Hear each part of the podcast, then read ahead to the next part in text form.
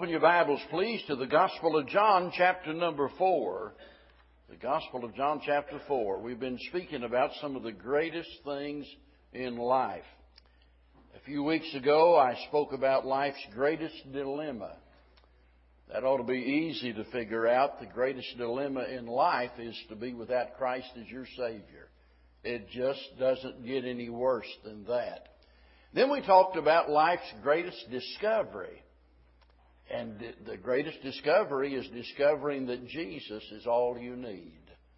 That Jesus is your Savior. Now today, I'm going to speak about life's greatest delight. And I know as soon as I say that it leaves room for a lot of debate. Because we've all got different tastes and different desires, and naturally somebody say, well, that might be your greatest delight, but it's not mine. You know, for some people it might be bass fishing. Greatest delight in life. But since it's close to Valentine's Day, I'll bet some of you folks have been thinking about love, huh? You've been thinking about, you know, finding love. It's the greatest delight in life. Well, maybe you want to consider what some of these kids had to say about that. And this was a Valentine's Day thing, and some comments where the kids answered some questions. And the first question was, what is falling in love like? Little Roger, 9 years old, said, quote, like an avalanche where you have to run for your life. Leo, 7 years old, said, if falling in love is anything like learning to spell, I don't want to do it. It takes too long. The next question, what role does good looks play in love? Well, Jane said, if you want to be loved by somebody who isn't already in your family, it doesn't hurt to be beautiful. Gary, age 7, says, it isn't always just how you look. Look at me. I'm handsome like anything, and I haven't gotten anybody to marry me yet. He didn't lack for confidence, did he? Christine, age 9, said, beauty is skin deep, but how rich you are can last a long time. Well, then the next question was, how does a person decide whom to marry? Y'all listening? Kelly, age 9, said, you flip a nickel, and heads means you stay with him, and tails means you try the next one. Carolyn, age 8, says, my mother says to look for a man who is kind. That's what I'll do. I'll find somebody who's kind of tall and handsome. Okay, what do most people do on a date? Little Martin, age 10, said, on the first date, they just tell each other lies, and that usually gets them interested enough to go for a second date. Boy, isn't that the truth? Well, life's greatest delight. What in the world could that be? Now, let me set the stage. Let me ask you some questions this morning. If I said that we ought to be Christ-like, I don't think anybody here would argue with that. We know that's what the Bible teaches. And if I ask you the question, do you want to be like Christ? I think just about everybody here would say, yes, I do. I want to be like Christ. He's my example. He's the model for my life. And so I don't think anybody would just come right out and say, no, absolutely not. But if I ask you, what does it mean to be like Christ, or what must you do to be like Christ, we would get a wide variety of answers, would we not? Somebody say, oh, we got to forgive. Somebody say, well, we got to love. Somebody say, well, we got to read our Bible. We got to pray. We got a long list of things that we would do, but there's one thing that usually gets overlooked, and that's what we're going to talk about today. In Luke chapter 19, you don't need to turn there, but in verse number 10, Jesus says that He came to seek and to save that which was lost. So if you want to know why Jesus was here on the earth, there's your answer. He came to seek and to save that which was lost. Now in John chapter 20 and verse 21, he says, "As my Father hath sent me, even so send I you." So if we're going to be like Christ, we must be seeking after the lost.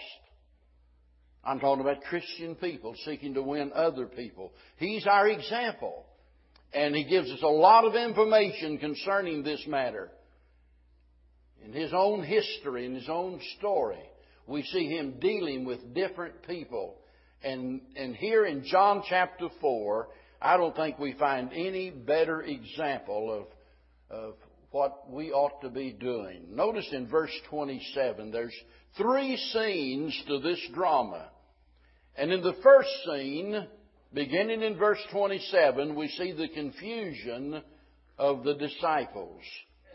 "And upon this came his disciples, and marveled that he talked with a woman, yet no man said, What seekest thou? Or why talkest thou with her? The woman then left her water pot, and went her way into the city, and saith to the men, Come see a man which told me all things that ever I did. Is not this the Christ? And then they went out of the city, and came unto him. And in the meanwhile his disciples prayed him," that is, asked him, requested, saying, "Master, eat."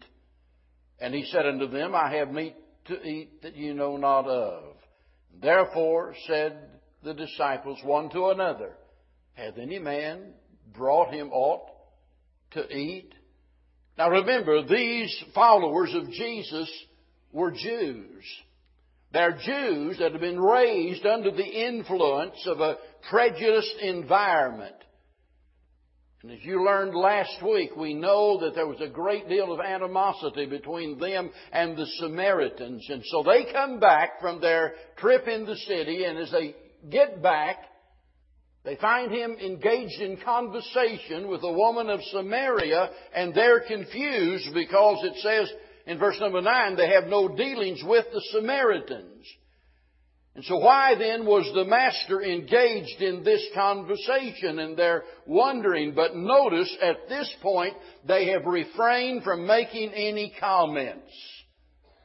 They're thinking it in their heart, and he knows what they're thinking. He knows how they feel, but they're not talking.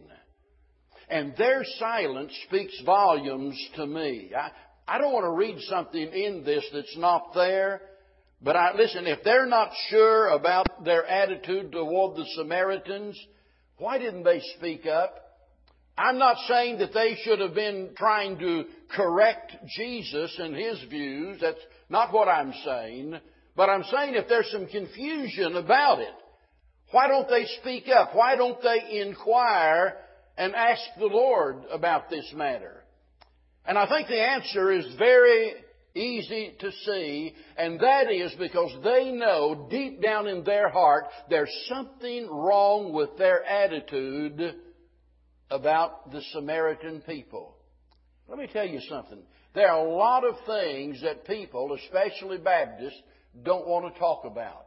We sometimes want to pretend that we've got all of the hatred and the racism and the prejudice, that we've got that all out of our system.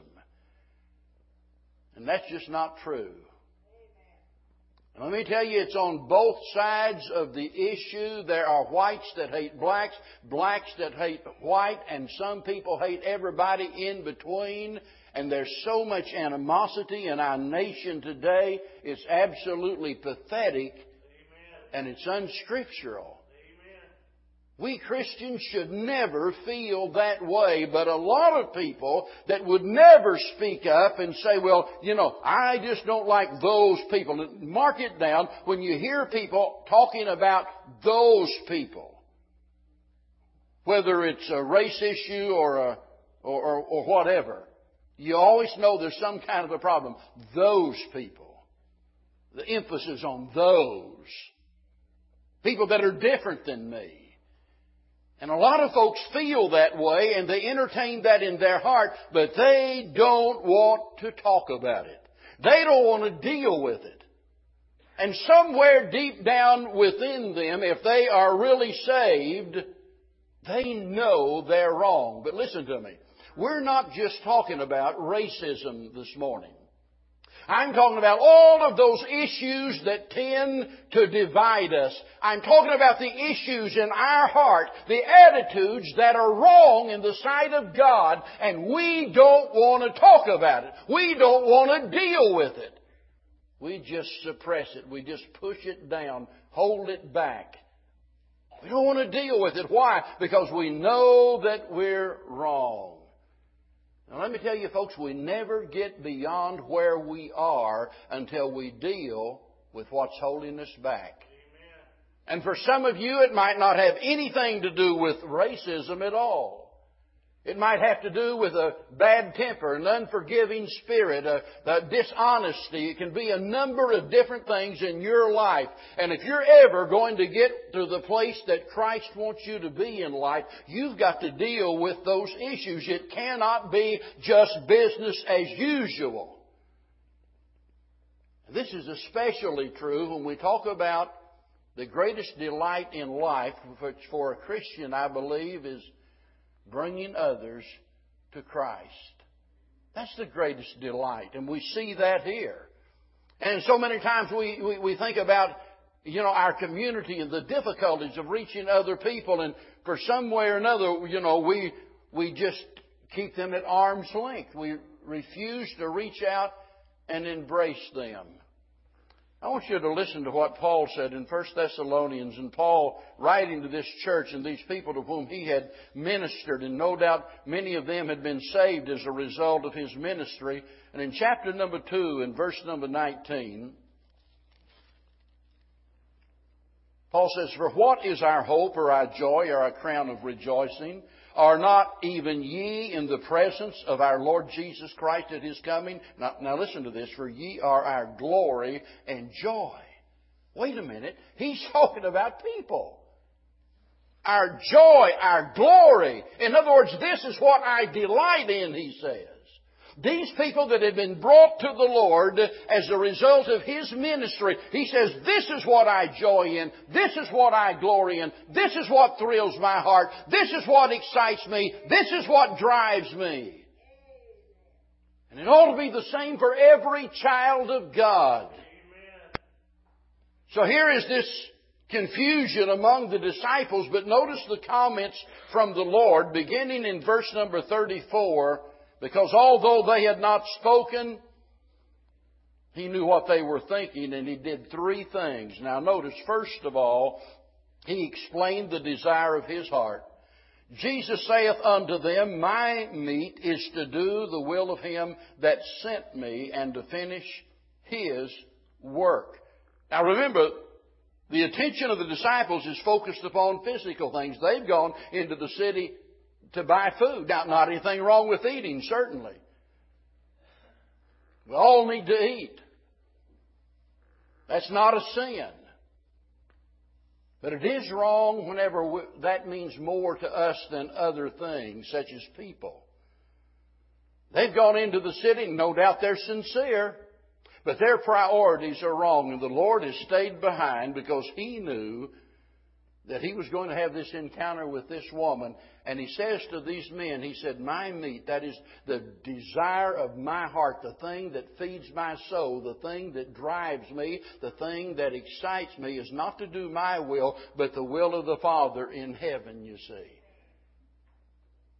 In other words, for Jesus, providing the spiritual needs of other people was much more important to Him than gratifying the flesh. So He explains this to them. Now look at verse 35, because now He expressed the fallacy of their reasoning. "Say not ye, there are yet 4 months, and then cometh harvest. Behold, I say unto you, lift up your eyes and look on the fields, for they are white already to harvest." Now this is clearly a rebuke. In the minds of the disciples, Samaria was an unlikely field of service. I mean, they just could not conceive how any good harvest could come out of this place. In other words, in their mind, we're wasting our time here. Let's go on to more prosperous fields. This isn't the right time. It isn't the right place. We'll just wait until another day. And Jesus says, lift up your eyes. In other words, remember where they're at. Lift up your eyes. Look around you. He says, the fields are white. They're ready to harvest. Now is the time. Not tomorrow. Now, take advantage of the opportunity that you have. You know, sometimes we make the same mistake. We assume that there's a certain class of people that we can't reach. Now, please understand what I'm saying. I realize that there are times that it's very difficult to reach people of different races or different classes. It can be extremely difficult. And those of you that have been here a while know what a difficult time we've had in trying to reach folks here in the apartments for whatever reason. And there's numerous reasons, no doubt. But sometimes what we do is conclude that it's impossible, and maybe it's not impossible. In the first place, maybe we tried a time or two and then we quit and we did not persist. You ever think about that? Maybe the failure is not to be put on the doorstep of those unsaved people in the apartments over there, but maybe it's to be put on our doorstep. Maybe there are other things that we could have done, other approaches that we could have taken that might have enabled us to reach them. I still don't know of anybody that ever cared enough about them and said, well, I'm going to go rent me an apartment there. I'm going to live among them. I'll just live right there among them and let God use my witness to reach them. I haven't heard of anybody doing that yet. But we use the same reasoning when we send a missionary halfway around the world. Same thing. No difference. But here's my point. Whether we ever reach them or not, listen, that's not the point. The point is that we do our dead level best to reach people, whoever they are, wherever we are. It makes no difference. We have an obligation to do our part to bear witness to Christ, whether anybody ever responds or not. It's not about the response, it's about the responsibility that we have to go tell them about Jesus. And this is what the Lord's trying to get across to them. He's not saying it would be easy. He's not saying that they would not encounter persecution. He's just saying that the field is white. It's ready now for harvest. And lift up your eyes and look out there and see what could be done. Then notice in verse 36, he expounded upon the nature and the benefits of Christian service. And he that reapeth receiveth wages, and gathereth fruit unto life eternal.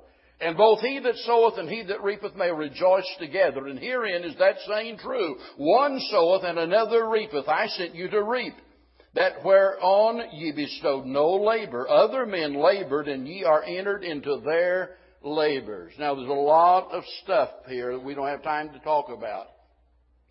But here's the point of all of it. He's wanting them to understand that whether we see the result of our witness or not, we're going to be rewarded. We're going to be blessed for having done what we should have done. Amen. There's a reward for those that witness and bring others to Christ. You'll never find a better way to spend your life than to spend your life in Christian service. The greatest contribution that you can make to this world is to win somebody to Jesus Christ. You'll never do anything more important than that. Have you asked yourself, what am I living for? What is my purpose in life? Why am I here? How am I going to spend my life? I mean, are you just satisfied with existing? I mean, just breathing air for the next 30, 40, 50, 60 years? I mean, does that thought satisfy you? Surely you want something more out of life than just existing. And I'm telling you, the most important thing you can do is to be a witness for the Lord Jesus Christ. So the Lord is dealing with them here in these comments about their confusion. But I don't know whether you noticed or not, there's another story unfolding right in the middle of all of this. Look back to verse 28 again. The woman then left her water pot and went her way into the city, and saith to the men, Come, see a man which told me all things that ever I did. Is not this the Christ? And then they went out of the city and came unto him. This woman, while they're engaged in conversation, here is a woman that's gone into the same city from whence the men had just come, witnessing concerning Jesus Christ. Now let that sink in for a while. And maybe you're wondering, well, if we're going to be studying the Gospel of John, why are you dealing with these issues? And some of the Sunday school teachers are thinking, I wish he'd just leave this alone and not deal with it now. We're going to be teaching on that. I'm dealing with it because I'll guarantee you everybody's not going to get it just in one lesson. And it's so very important that we need to take time to think about these things. Life's greatest dilemma is being lost. Life's greatest discovery is discovering that Jesus is the answer. And life's greatest delight is telling other people, you found the answer. Amen. That's what she's doing. Here is a woman in the city witnessing to the men. No doubt the women perhaps would not have even listened to her because of her past.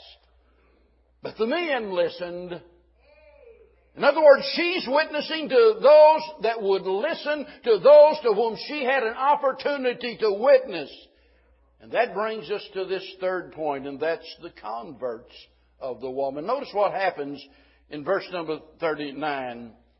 It says, And many of the Samaritans of that city believed on him for the saying of the woman which testified, He told me all that I ever did. Can one person really make a difference? That woman did. Through her testimony, many were saved. She simply reported to others what Jesus had done in her life. Notice, and many of the Samaritans of that city believed on him. Why did they believe? What is it that brought them to a saving knowledge of Jesus Christ? For the saying of the woman which testified. But now notice the story doesn't end there. Some of the Samaritans are now persuaded. And notice what happens after that. They're persuaded and they go out and persuade Jesus to stay there. Would you stay 2 days? Stay here? Well, I'll tell you what. Whenever you discover who Jesus is and you trust Him as your Savior, you want to be in fellowship with Him. Would you stay here, Lord? I know you've got a lot to do. There are sick people to heal and there are needs to be met. But Lord, would you please stay here? And I've got my doubts about those that claim to be saved and they never want to be with God's people. They never want to spend time in the Word of God. They never want to cultivate a closer relationship with the Lord. And they said, Lord, would you stay here? And here's what I want you to see. Verse 41. Because of that, many more believed, notice, because of His Word. The first converts believed because of her Word. These other converts believed because of His Word. Do you see what happened? This woman started a chain reaction. Those who believed her testimony listened to the Lord, brought others to the Lord, and notice, many more believed. You see, when you win someone to Jesus Christ, you never know how many thousand people might be saved as a result of it. You just never know. I got an email here some time ago from a man way up north and still involved in Christian ministry, works with the teens, not only in the church but in the community there. And he wrote to me about never forgetting that day when he had trusted Christ as his Savior and how much it meant to him. And I thought to myself, just one instance of somebody that is still involved in Christian ministry, still busy serving the Lord. Still trying to win other people to Christ. Now, I'm certainly not the best example in the world. Don't misunderstand me. I'm not setting myself up as somebody that's above you. I don't mean that. But what I mean is, folks, whenever God uses you to bring somebody else to a saving knowledge of Christ, there's no telling where it might end. Remember, this woman did what the disciples should have been doing. That's what we need to start doing. This is the most difficult thing in Christianity to get people to do. Louis Ensminger was a Sunday school expert years ago. J. Frank Norris was a preacher that at one time pastored the two largest churches in the world. One of them was in Fort Worth and the other one was up north. And he, supposedly pastored both of them. I don't know how that worked scripturally, but he did it. And J. Frank Norris was a famous preacher. And his impact can still be felt, especially in Texas. But Louis Ensminger was the brains behind the brawn. Louis Ensminger was the man that motivated, the man that organized and got the people out on visitation. And he made the statement, he said that this matter of door-to-door visitation, getting out there and witnessing and telling people about Christ, he said it's the hardest work of all to get people to do. And he's absolutely right. You can get people to come to a banquet, that's well and good. You can get a few people that will come to Bible study, that's well and good. You can get people to come and play volleyball, that's well and good. You can get people to come on a work day, at least some, and that's well and good. But you can't hardly get anybody that says, I just want to go out here and witness. I just want to go tell people about Jesus. Maybe somebody's saying, well, if you had some kind of a plan. No, we don't need some kind of a plan. We just need somebody that's got a heart to do it, that'll go out here and tell people about Jesus. Sounds pretty simple, right? Now, I realize it's difficult. That's not an easy thing to do. I understand that. But if the church is here on this earth for the purpose of bringing other people to Christ, then there's no reason for our existence if we're not trying to do that. You see, if we're not going to make that effort, God will be perfectly justified in closing this church down or any other church. I mean, if all we're going to do is just gather together and sing songs and worship the Lord, we can do that in heaven. The one thing you can't do in heaven is tell other people about Jesus Christ. They all know Him there. But a lot of folks here don't know Him. Somebody commented the other night after the banquet, and thank you for everything. It was so good, just a wonderful time, and I appreciate all of those that were involved. But somebody commented, I think it was Brother Raymond commented about our young people. He said, these are the most wonderful young people in the world, and see them here and involved, and they're so mannerly and so helpful. And it was a great blessing to see our young people doing that. Young people learn this lesson. The Christian life is not all about singing and Bible study and stuff like that. It's about getting yourself involved in ministry. In ministry. That was ministry. I understand it was not an evangelistic effort. I realize that. But it's ministry. It's ministering to the saints. Amen. We all need to be involved in some kind of ministry. I was thinking this last week about nursing homes. And I can remember several years ago the first time that I ever got involved in a nursing home ministry. And I look back, and whenever I went into that, I thought to myself, I'm going there for the purpose of being a blessing to these people. And that's basically all that was on my mind. But after a while, I realized that I was going there because I was the one receiving the greater blessing. And although that's been nearly 40 years ago, I can still remember some of the names of some of those residents there in that nursing home. You see, when a person really cares about doing something for God, when they really care about bringing others to Christ, it's real easy to find a way to serve the Lord. That's easy.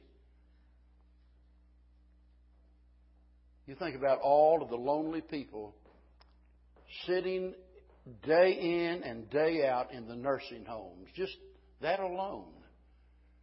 Think about their needs.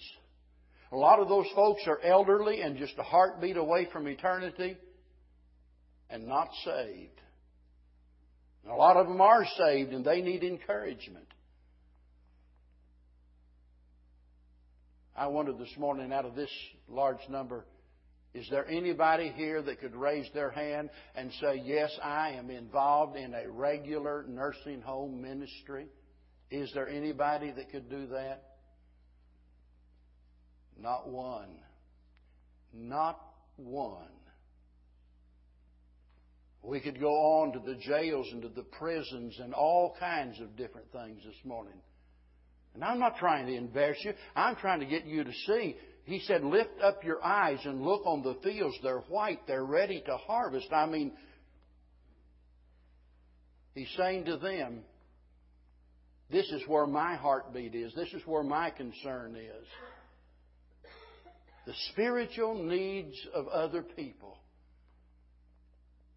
Their mind was on eating. They said, well,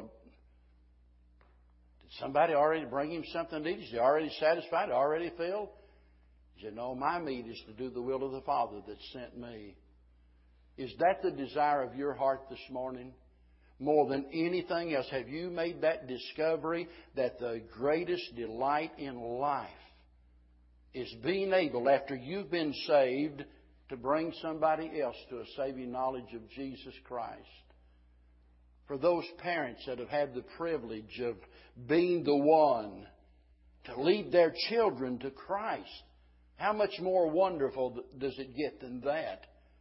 And I know there are grandparents here that have already expressed their concern to me. They are praying that they will be the one God will use to lead their grandkids to Christ. That's the way it ought to be.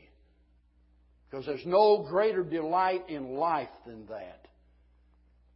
How dare we walk through this world, whether it's in the corridors of the schools, whether it's in your workplace, in the office there, or whether we walk through our neighborhood, that we walk through life and we rub shoulders with all of these different people and never open our mouth and tell them about Jesus Christ. And according to the Bible, their blood is going to be on our hands. God's going to hold you and I responsible for not having made any effort to win them to Jesus Christ. You want a real revival? Hey, that would be a real revival. And I'll guarantee you this. The church that does its best to bring others to Christ, the church that is busy witnessing for Christ, will never lack for joy, for one thing. Because when new converts are being saved, that makes a church joyful. Not only that, that church will never be divided over little petty issues. Somebody asked me the other day about something, my opinion on something. And I've got an opinion on just about everything. I've got preferences on a lot of different things. But I want to tell you, I'm not going to sit around and argue trying to win you over to my side on a lot of these issues when there are people dying and going to hell. That's the issue. And if we're all doing our best to win others to Christ and realize how important that is, we're not going to let the devil divide us over these little petty things. Amen. We'll never lack for Christian workers if we're winning others on a regular basis. We don't have to listen. Somebody says, what we need is a program for church growth. We already got a program. Matthew 28, verse 19 and 20. Go into all of the world. Amen. Preach the gospel to every creature. That's the program there. If we'll do that, we don't need to worry about church growth. If we do that, then the Lord adds to the church. Have you discovered life's greatest delight? The delight of seeing your classmate, your co-worker, your friend, your family members, seeing them come to Christ.